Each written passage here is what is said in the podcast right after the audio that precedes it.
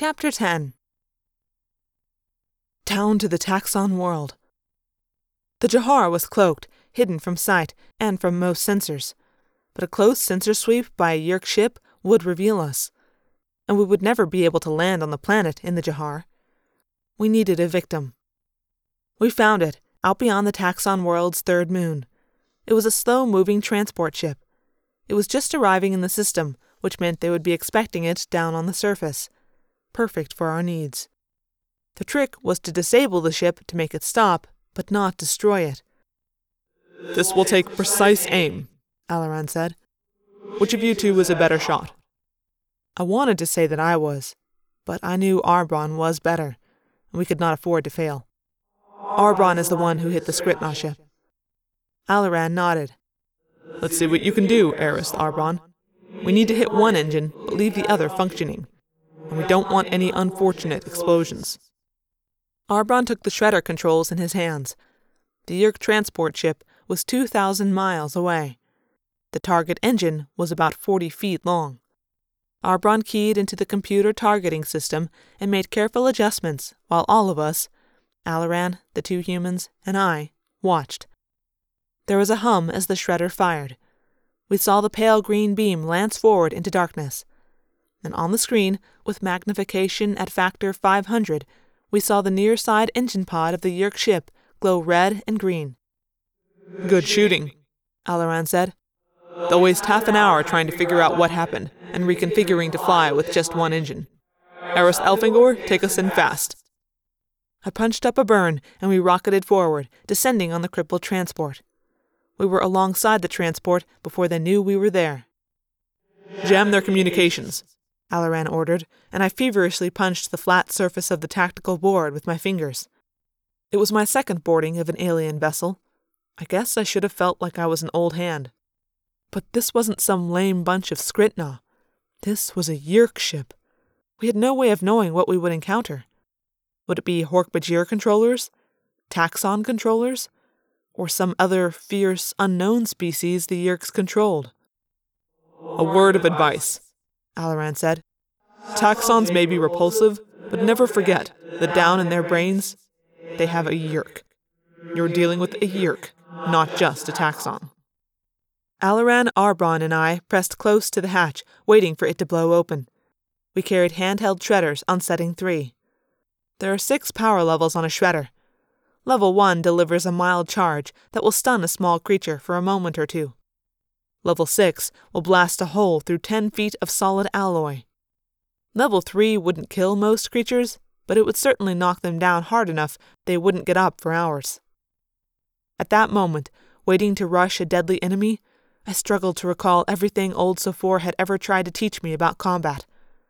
But I swear I couldn't remember a word. Maybe Prince Alloran was calm, but I sure wasn't. Remember, don't kill them all, Alloran said. We may need to acquire them. Good luck, Loren said. And then the hatch blew. Boom! In a rush of wind from the explosion, we launched ourselves into the Yeerk transport. Taxxons! If you've never faced a taxxon, let me tell you, they are shocking things to see up close. They are tubular, like a monstrously thick, ten foot long hose. They have rows of needle sharp, cone shaped legs. The upper third of their body is held upright, and there the rows of legs become smaller and form tiny two and three fingered hands.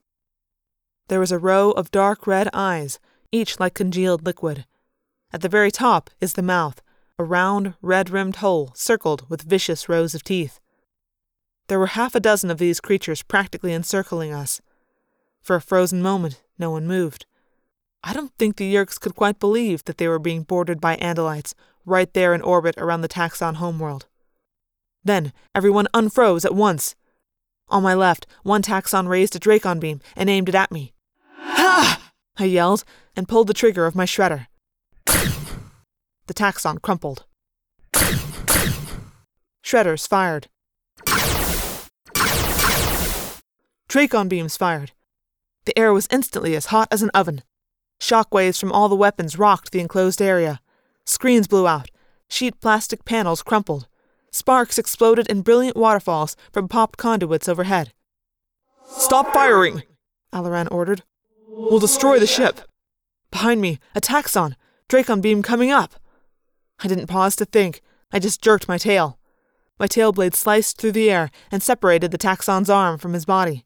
The arm fell to the deck, still weakly clutching the Dracon beam. The taxxon screamed. Now there were only two taxxons still standing, and they knew they were beaten. They backed away as fast as they could motor their cone legs. But even then, and even with the Yeerks in their heads, the taxxon's evil instincts would not be denied. As they backed away, they bent low to tear chunks of flesh from their dead companions. The taxxons are cannibalistic, not a nice species, and according to everything we knew about them, not even the Yeerks inside them could control that foul hunger of theirs. All right, Arbron cried. We got him! Shut up, you young fool, Alloran snapped. Alloran had already guessed why the taxxon controllers were pulling back. They didn't want to be in the way when serious trouble showed up. And that serious trouble was just becoming visible through the haze of smoke from burning, sparking panels.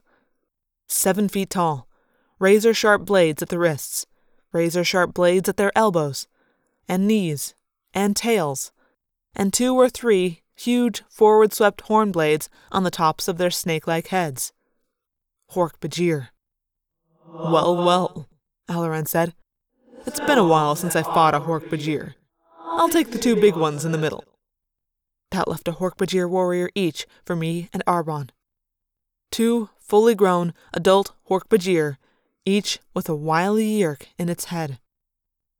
I'm thinking maybe we both should have paid more attention to Old Sofor, Arbron said, making a grim joke. I saw the Hork-Bajir advance on me. I heard Sofor's voice in my head. Don't think, Elfangor. It's all instinct and training now. I let go of my conscious mind. I simply let it slip away. And in its place, a tingling energy seemed to fill me up. It was as if I were charged with electricity, as if sparks might fly from my hooves and tail. The Hork-Bajir came on toward me, and I struck. I struck and when Alloran was outflanked by one of his opponents, I struck again. And when Arbron was knocked down by his Hork-Bajir opponent, I struck again. I struck and struck and struck till Hork-Bajir blood ran on the decks. And when my own conscious mind returned, it seemed as if hours had gone by. Arbron was staring at me like he'd seen a ghost. Alloran was nodding grimly, as if he recognized something about me. Wounded Hork-Bajir, and worse than wounded, were lying in taxxon gore on the deck. No, I whispered. I turned and ran back through the hatch to the Jahar. I ran and slipped and fell to my knees, with nowhere else to run. It was the human, Loren, who ran to me and put her strange human arms around my chest, and with one hand pressed my face into her long golden hair.